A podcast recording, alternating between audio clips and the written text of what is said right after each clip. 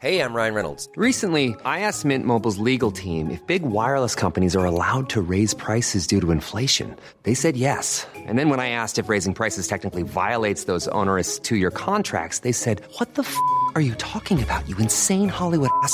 F- So to recap, we're cutting the price of Mint Unlimited from $30 a month to just $15 a month. Give it a try at mintmobile.com slash switch. $45 upfront for three months plus taxes and fees. Promo rate for new customers for limited time. Unlimited more than 40 gigabytes per month. Slows. Full terms at mintmobile.com.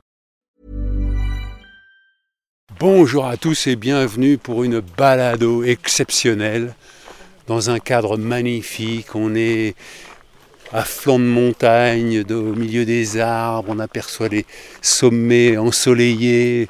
Ah, vous voulez connaître la région? Écoutez, vous me connaissez maintenant. Je suis dans les Hautes-Alpes là. Et il y a deux personnes qui sont en train de marcher. Bonjour Est-ce que je peux vous poser une petite question? C'est gentil. Vous allez où comme ça? On va faire euh, le tour par Chaudun, euh, le chemin de Ronde, Pic de Glaise. Contrairement aux, aux autres euh, randos, on descend en, en premier C'est ça. parce et que après euh, on la rando démarre au, pic- au col de Glaise et on descend là dans le fond de la vallée. Voilà. Voilà. Alors qu'est-ce que vous faites avec Ouais, bah moi je suis journaliste et, et je fais des podcasts. Et vous êtes du pays? Gap. Gap, ah oui, c'est ça. Est-ce que je parle votre prénom? Euh, Moi c'est Roger. Marie-Claude. Qu'est-ce qui vous rend heureux, Roger? Euh, D'être dans la nature, voilà, tout simplement. Et Marie-Claude? Pareil. Pareil. Hein. Allez, je vous laisse marcher. hein. Vous vous êtes arrêté de parler quand vous avez vu le micro, mais depuis le début, je vous entends parler et, et vous n'arrêtez pas. Hein. Oui, oui, oui. On a tellement fait de choses, on se remémore, on se re- remémore des sorties qu'on a fait ensemble Ah oui. depuis, depuis combien? Au moins 10 ans. 10 Quoi ou 12 ans, je sais Parce plus. que depuis 12 ans, vous marchez ensemble. Euh, euh, ouais, de- mais En groupe, de- En groupe, hein. habituellement. Ah ouais. À La semaine, c'est le retraité la semaine. Mais là, euh, le, le groupe, vous êtes que deux, quoi. Oui, Ah, ben oui. les les autres ils bossent. hein. Mais vous n'êtes pas en couple. Ah non. Non, Ah non. non, non, on pas en couple. On- On disait simplement qu'il fallait euh, accepter hein, d'avancer dans l'âge, de plus faire les mêmes randos qu'on faisait avant. Quand on courait comme des chamois dans la montagne. Donc maintenant, cool. Moi j'ai- j'aime bien tout ce cirque-là. hein. Le, le cirque de Chaudun. En partant de Poligny là-bas, on accède donc euh, au cirque là, qui, est, qui est immense là. Là c'est fabuleux. Vous montez au, au pic de Glaise, vous, vous avez tout le, tout le cirque là. Trop beau. Très bien, bah, je vous souhaite une bonne balade. Merci. Merci à vous. Au revoir. Donc voilà, vous venez de découvrir le but de ma balado, c'est Chaudin. Et alors pourquoi Chaudin Parce que Chaudin c'est un village abandonné. Et j'y suis allé il y a quelques années dormir à la belle étoile avec les enfants. Et puis après j'ai lu un livre. Et puis récemment, ma fille Madeleine m'a dit Tiens, papa, il y a quelqu'un qui fait un spectacle sur Chaudin. Ah, je me dis Ça, c'est incroyable. Et ce quelqu'un, il s'appelle Laurent Hérault, Chaume, et il est à côté de moi. Et alors, Laurent, qu'est-ce qui t'a donné envie de faire un spectacle sur Chaudin? Ah, longue histoire. Euh, tombe bien, on a le temps, ouais, hein. on a le temps, on a de la marche, on n'est pas encore arrivé. Euh, ben, moi, je suis originaire du coin euh, et, et alors il y a eu un, un livre qui est paru, un livre de Luc Bronner, Chaudin, la montagne blessée. Aux éditions du Seuil. Voilà. Et, et je pense qu'il y a dû avoir au moins 5 ou 6 personnes qui m'ont appelé en disant Laurent, il faut absolument que tu lises ce livre. Et c'est vrai qu'en règle générale, dans ces cas-là, ça me fait plutôt l'effet euh, repoussoir. Et puis bon, j'ai fini par lire le livre quand même. Parce que mon, mon papa ou ma maman me l'a offert, je ne me rappelle plus. Et en tout cas, euh, ouais, j'ai été assez touché par, euh, par le livre de Luc. Euh, je trouve qu'il il répond à, une espèce de. Moments euh, très troubles qu'on est tous en train de traverser et euh, quand je suis un peu féru d'histoire, de rapport au territoire, etc. euh, voilà, un jour je suis tombé sur deux musiciens qui s'appellent le duo Vargos qui m'ont envoyé leur CD. J'ai écouté le CD dans la voiture parce que j'ai plus d'autres endroits où écouter des CD. et en allant vers Gap, il y a toujours un moment, là, après la Fressinouse, où il y a la vue qui se dégage sur euh, le, le Gap en C, euh, le pic de Bure, et puis derrière le Chaillol. Le Grand Morgon. le grand, ouais, on voit loin, quoi. Et, euh, et là, je me suis dit, mais cette musique, en fait, c'est la bande-son du texte, quoi. Et donc, j'ai appelé euh, Michael Dian, qui est le directeur du festival de Chaillol, en lui disant, j'ai une idée, on pourrait faire une lecture théâtrale euh, du texte avec, avec deux musiciens. Il m'a dit banco, voilà comment ça a commencé. Après, euh, voilà, il y a plein de raisons un peu plus profondes, un peu plus intimes euh, que Charis Texte, mais, euh, mais voilà comment ça a commencé. Aujourd'hui, on est dans euh, une société du mouvement, et Dieu merci, on est dans une société du mouvement. Et c'est vrai que moi, mes, mes, mes origines, elles vont pas très loin, quoi. Elles sont peut-être sur un rayon de 40 km Autour de Gap. autour de Gap, du Champsor, Champsor Valgodemar. Et euh, il se trouve que ma grand-mère s'appelait Chex. Et que dans le livre euh, de Luc et dans les, voilà, dans les Chauduniers, les gens qui habitaient à Chaudun, euh, il y a beaucoup, beaucoup de Chex. Euh, et donc voilà, ça, ça a été une première résonance familiale quoi, de, dans, mes, dans voilà, ma famille, etc. Et ensuite, voilà, des raisons un peu plus politiques. La, la question des migrations aussi. Parce qu'en fait, euh, Aujourd'hui, les Hautes-Alpes sont un endroit où il y a beaucoup de, de gens, de jeunes gens souvent, de, avec des enfants ou des femmes, des enfants, etc., qui essayent de passer la frontière euh, Au Mont-Genèvre. Ouais, au Mont-Genèvre, col de l'Échelle, enfin vers le Briançonnais. Et les Hautes-Alpes sont, euh, voilà, ça fait plus de dix ans qu'on est dans une, un moment euh, qui mêle à la fois une hospitalité incroyable des habitants du territoire et euh, des frontières qui se referment, alors que voilà, on aurait préféré qu'elles restent ouvertes, euh, même si évidemment tout ça doit pose plein plein de questions. Et en fait, quand on relit notre histoire, on se rend compte que quelques générations avant nous, nos cousins, nos aïeux, je sais pas comment on pourrait dire, ce qu'ils voulaient, c'était partir et fuir la misère. Et donc, ils ont tout fait pour, pour fuir ce territoire qui bah, qui n'arrivaient pas à les nourrir, ni à nourrir leurs enfants. Et donc, c'est ce tragique-là de pourquoi on part, pourquoi on quitte un pays, pourquoi, euh, voilà, pour quelles raisons on s'en va. euh, voilà, il a des résonances aujourd'hui à plein plein de niveaux. Et, Parce que ce village, il faut expliquer que euh, en 1895, les paysans qui vivaient là avaient de plus en plus de mal à vivre. Certains voyaient leurs enfants partir à Gap, d'autres à Grenoble. Et donc euh, certains disaient ah non mais on peut plus rester là quoi, c'est la vie est trop difficile. Et l'État avait proposé de racheter certains villages pour euh, reboiser et donc, euh, ça a été de longues tractations parce que forcément, il y avait certains dans le village qui disaient Mais non, mais on ne peut pas vendre notre village, nos ancêtres sont enterrés là, on ne va pas les abandonner. Et d'autres qui disaient Mais il faut avancer, on peut pas. Ça sert à rien de mourir là pour mourir là. Et ils ont fini par vendre en 1895 et partir, euh, certains en Algérie. Ouais, et puis aux États-Unis. Ce qui, est assez touchant, c'est qu'en fait, euh, des villages abandonnés, des villages oubliés dans les Hautes-Alpes, euh, même dans les Alpes de Haute-Provence, il y en a énormément en fait. Dans le euh, voilà, on peut en citer plein, les Sauvas, les Agnelles, etc. etc. Mais Chaudun a vraiment une situation atypique parce qu'en fait, il y a un point commun à tous ces villages, c'est que euh, euh, les habitants ont surexploité la nature. C'est des endroits où on faisait paître les moutons euh, qui venaient de Manosque, euh, d'un peu plus au sud, euh, euh, dans les alpages. Et en fait, pour gagner un tout petit peu plus de sous et ne, voilà, pouvoir aller au marché pour acheter euh, du sel ou des choses comme ça, il faut bien visualiser, hein, pas d'électricité, pas d'eau potable, enfin, etc. etc. Euh, on- on- Il y avait trop de moutons, plus aucun arbre. Il faut bien imaginer cet endroit-là. Là, on est euh, sous des arbres qui doivent faire 15 mètres ou 20 mètres de haut maintenant. Euh, là, à ce moment-là, il y, a, il y a 100 ans, il n'y avait plus aucun arbre sur aucune des montagnes, sauf le, bois du chapitre qui était un peu, un protégé. Trop de moutons, ça veut dire une terre qui meurt parce qu'il y a trop de déjections et on ne peut plus rien faire pousser. Euh, L'eau qui dévale, qui emporte tout sur son passage. Une vie qui devient complètement intenable. L'État qui abandonne complètement ce territoire. Il faut aussi visualiser que là, euh, à l'endroit où on est, le chemin a été fait euh, pour les eaux et forêts, enfin euh, l'ancienne ONF. Et ce chemin-là, c'était un endroit où on pouvait passer un mulet et, et un être humain. Et pour aller à Gap, il y avait 18 km sur un chemin escarpé très dangereux sur lequel il y avait beaucoup d'accidents, beaucoup de morts. Et euh, ce qui est fou d'ailleurs, c'est qu'ils ont construit le chemin C'est dès qu'ils ont racheté le village. Quand les, gens du village demandaient à ce qu'on leur fasse un chemin.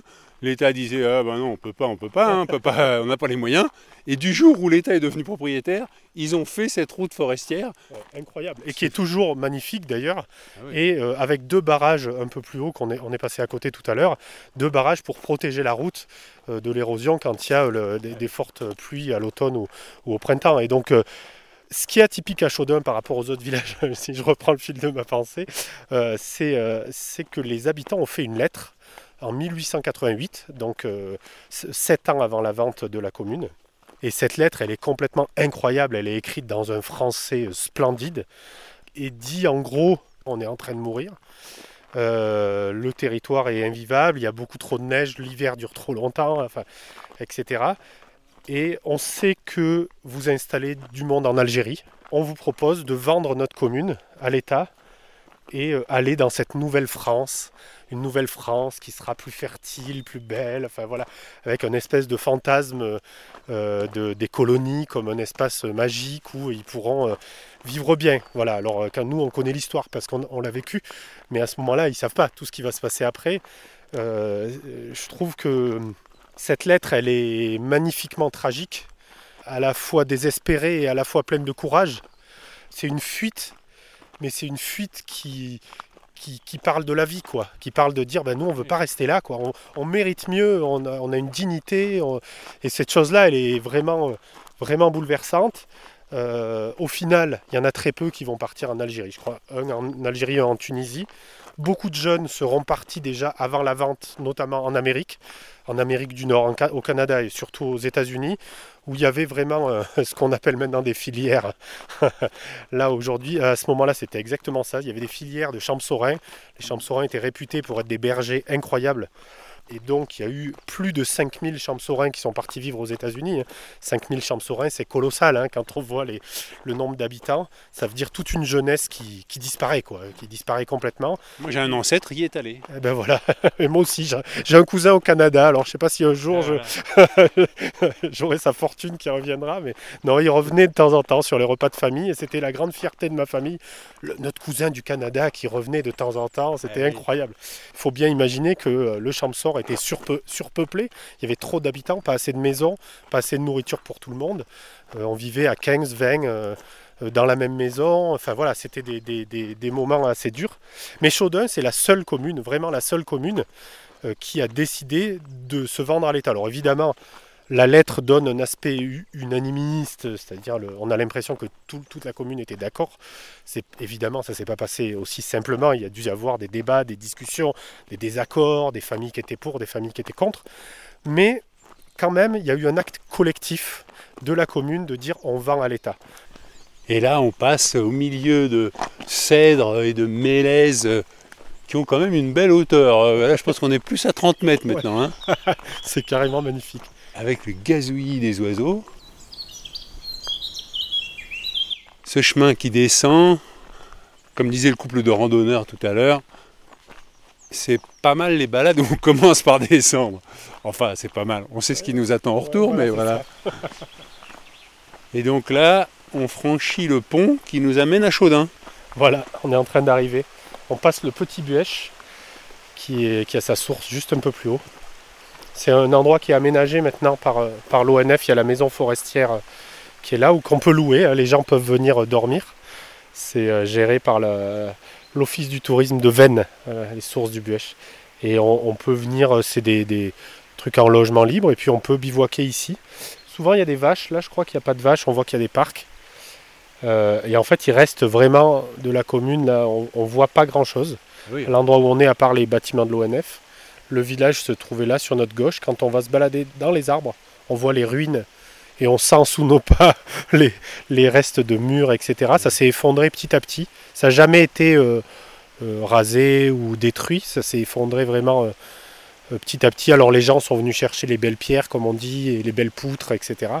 Donc petit à petit, les toitures étaient en toit de chaume, donc ça s'effondre.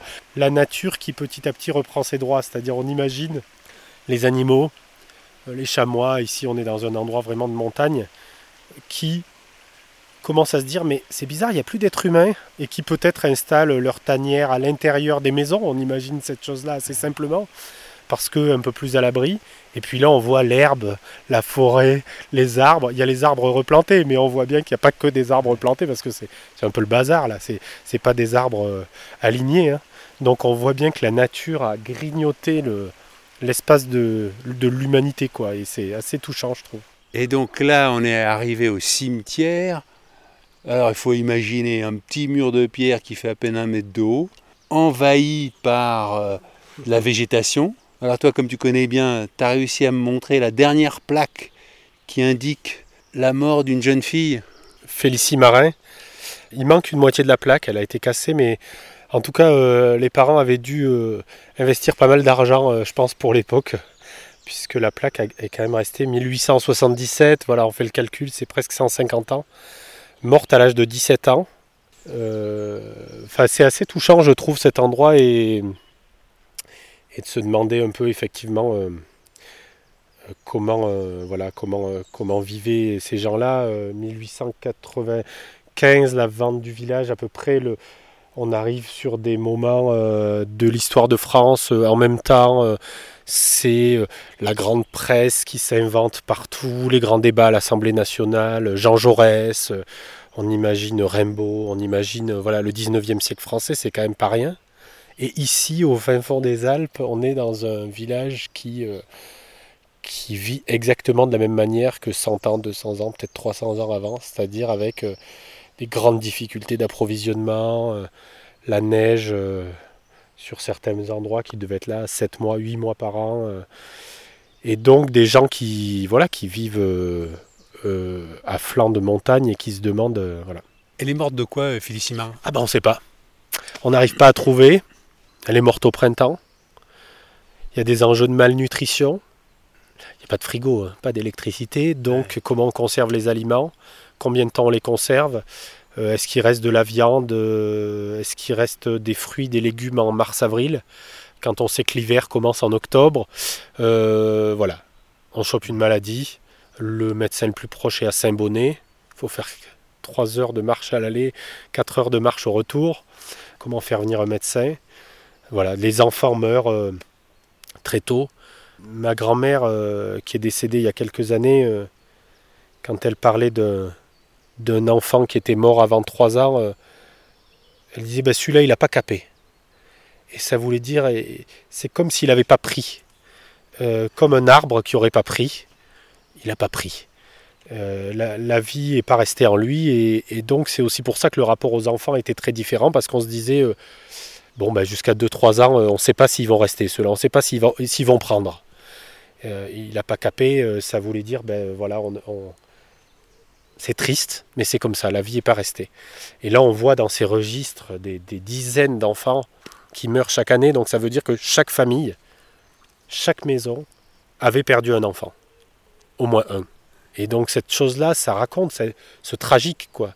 La vie continue, euh, ça ne veut pas dire que les gens euh, sont malheureux. hein. Enfin voilà, c'est la, misère, euh, la misère et le malheur sont deux sentiments pas forcément liés, mais il y a un rapport à la dignité qui, au bout d'un moment, est insupportable de dire, mais en fait, euh, on peut vivre mieux. Et il y a un curé qui arrive, l'abbé Robert, et on suppose qu'il se dit, le curé Robert, il a été 30 ans au Canada, il a vécu partout, et il arrive à Chaudun. On se demande pourquoi il arrive à Chaudun, ce mec-là. La punition. Ouais, je sais pas, peut-être il avait dû, euh, voilà, il a dû peut-être un peu, voilà, il y a peut-être des, voilà, l'église est quelque chose de très organisé, il avait été puni, il avait envoyé à Chaudun, il est resté que deux ans, il est, ensuite il avait eu sa mutation, je crois qu'il est reparti dans le Champsor, Champsor qui était euh, une vallée riche, Euh, et l'abbé Robert, il avait dû leur dire aux habitants, enfin moi j'imagine trop, il avait dû leur dire, mais, vous vous rendez compte qu'en fait, à côté, les gens ils meurent plus de faim comme vous, euh. Vous savez qu'on a accès à des trucs à côté. Il y a le train qui se construit. La ligne de chemin de fer à Vennes, c'est euh, 15 ans, 20 ans avant la fin de Chaudun.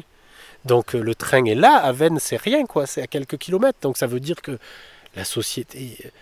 On imagine les habitants ici qui n'arrivent pas à, vivre et les habitants à Gap où on est dans une vie qui commence à être une vie dans la civilisation, dans voilà l'enjeu de l'eau potable qui se pose, l'enjeu de l'hygiène, l'enjeu de la santé, des hôpitaux. Déjà, on se bat pour avoir accès euh, à la santé, accès à la retraite, etc. Et ici, on est en train de mourir de faim. Il faut arrêter, c'est pas normal, quoi.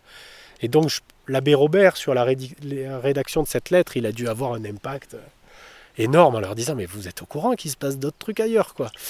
Et ils devaient le savoir. Ils devaient le savoir aussi. Eux aussi, il y avait le, facteur venait. Ils devaient avoir accès au journal. Ils devaient avoir accès à, des informations. Mais peut-être que le curé, par ses mots et par sa colère, il a dû être juste la goutte d'eau qui a fait que, que c'était plus possible. On imagine bien la scène, quoi. Moi, euh, c'est vrai que ça me touche. Ils sont après partis dans les villages autour, euh, s'installer euh, petit à petit. Les noms de famille sont restés. Et puis, en fait, un autre lien qui est très fort dans, dans l'histoire, on va dire, au côté, euh, au niveau historique, archive euh, plus scientifique, c'est euh, un article du journal L'Illustration. Pour ceux qui aiment le journalisme, l'illustration, c'est vraiment le journalisme, le photojournalisme à la française, complètement, euh, voilà, 1895, dix jours après la vente du village. Chaudin fait la une de l'illustration avec des photos. C'est-à-dire que les gens qui lisent l'illustration à Paris, ils ont le récit de cette commune, et il est dit très clairement dans l'article, les habitants ont eux-mêmes demandé à être vendus, à ce que la commune soit vendue à l'État. Et c'est le début du reboisement euh, à la française. Ce que j'ai aimé dans ce livre, c'est pour ça que j'ai voulu en faire un, spectacle et choisir les, passages qui me troublent le plus. Il me trouble parce qu'il n'est pas binaire. Moi, j'ai parfois tendance à être en colère, militant, engagé dans la vie, à, vouloir changer les choses. Et le récit de Chaudin, c'est le récit d'une ambiguïté. Le récit de fuir un village, mais est-ce qu'ils avaient raison de fuir? Est-ce que c'est pas un manque de courage ou est-ce que c'est du courage de fuir cette commune? Euh, Et puis l'État euh, qui rachète les trucs, est-ce qu'ils les ont pas un peu poussés? Euh, Est-ce qu'il n'y a pas une position? L'ONF, mon grand-père, quand il parlait de l'ONF, c'était euh, l'armée d'occupation, quoi. Il, nous- il nous empêchait de couper les arbres, il nous empêchait de chasser là où on voulait. Il a été vendu combien le village? 186 000 francs. Mais euh, l'inspecteur Bicard, hein, qui a coordonné tout ça, avait estimé à 200 000 francs au tout départ. Et il a négocié bec et ongle avec les habitants pour faire baisser le prix. C'est, alors ça, Ah oui. c'est l'État français dans toute sa splendeur. hein. On y est. Euh, et euh, alors là, on va dans les documents du notaire. Et là, euh, bon, ce qui est un acte collectif un peu flamboyant de dire on s'en va. Quand on est dans les actes du notaire, c'est un peu plus triste. C'est-à-dire qu'on arrive et le, le, plus, le plus pauvre des plus pauvres, il a 100 francs, ou un truc comme ça. Ça correspond à, à 30 jours de travail. Et donc il avait presque rien. Et le plus riche euh, va partir quand même avec euh, des milliers et des milliers de francs euh, parce qu'il avait plusieurs hectares. Ce qui raconte, c'est forcément ceux qui tiennent le stylo. Donc on est sur des récits qui sont des récits du pouvoir, quoi. Et on n'a pas les récits des habitants. Finalement, les documents d'archives qui listent ces enfants morts et qui sont tous notés dans le registre d'état civil de la mairie, eh ben, les dire à l'oral, dire, dire leur prénom, leur nom de famille, leur âge, ça leur rend un peu un hommage, ça leur rend une vie, ça leur donne une existence, quoi. Le théâtre, il a aussi ce rôle-là de garder vivant cette mémoire-là, et voilà, on est assez fiers d'avoir porté cette chose-là, quoi. Et Laurent, qu'est-ce qui te rend heureux? Ça, c'est une bonne question. Euh, faire du lien. Je crois que c'est ça, faire du lien, c'est-à-dire euh, du lien entre les gens, du lien entre les classes sociales. Je, pense qu'il y a beaucoup de choses qui nous divisent et qui nous clivent. Et moi, chaque fois que j'arrive à euh, faire rencontrer... euh, en fait, j'ai très vite compris que dans ma tête, j'étais nombreux. Et du coup, je pense qu'on peut être comédien et supporter de football et aimer le Tour de France. Et parfois, quand on croit qu'il y a des cases, quand on est minot, on se dit oh non, mais si t'es un artiste, t'es un artiste. Si t'es un ouvrier, t'es un ouvrier. Et moi, je pense qu'il faut qu'on arrive à croiser ces choses-là, ce, qui est intéressant dans tes balados d'ailleurs. Et, donc, chaque fois que j'arrive faire des liens entre le passé, le présent, le futur, des liens entre les êtres humains, des liens entre euh, des familles, des gens qui n'auraient pas pu se croiser, voilà. Et le théâtre, c'est, c'est un endroit de bien. Alors, chaque fois que j'y arrive, je suis heureux. Eh ben nous, la balado va se terminer ici aussi, au centre de ce cirque de montagne, en plein milieu de la verdure, au bord du cimetière, entouré par les arbres, le bruit du torrent au loin. Il y a quelques fleurs jaunes, violettes. Et si vous voulez en savoir plus, eh bien il y a le livre de Luc Bronner, Chaudin, La montagne blessée aux éditions du Seuil. Et il y a le spectacle de Laurent Hérault Chaume qui s'intitule Chaudin, la montagne blessée, porté par le pas de l'oiseau, qui est la compagnie. euh, voilà. Et donc sur, sur Internet, on trouve Voilà. tout. Vous allez voir sur lepaddeloiseau.fr, vous aurez toutes les dates et les informations concernant ce spectacle qui se balade un peu partout. Bon, il faut quand même que je dise que le spectacle, tu vas le jouer le 23 juillet à 11h ici, dans le village même, où encore une fois, hein, il reste juste les deux maisons de l'ONF, le cimetière et une arche qui symbolise euh, l'ancienne église, euh, que c'est déjà complet. Bon, après, hein, si vous vous promenez et que vous voyez le spectacle, vous, pouvez, hein, c'est en pleine nature. Et ton spectacle, tu vas le faire où? On va aller sous l'arbre devant la maison forestière parce que c'est le seul endroit qui est à peu près plat. Et là, on est sur la, partie, on va dire, à gauche du Petit Buèche. La commune était en grande partie sur ce côté-là, un peu plus exposée au soleil. Et de l'autre côté, il y avait euh, notamment l'église euh, et, et les bâtiments euh, et le cimetière, etc., aller au qui étaient de l'autre côté. Et on va aller au cimetière. Bonne balade à tous, on se retrouve mercredi prochain dès 6h, pour les plus courageux évidemment. D'ici là, portez-vous bien. Ciao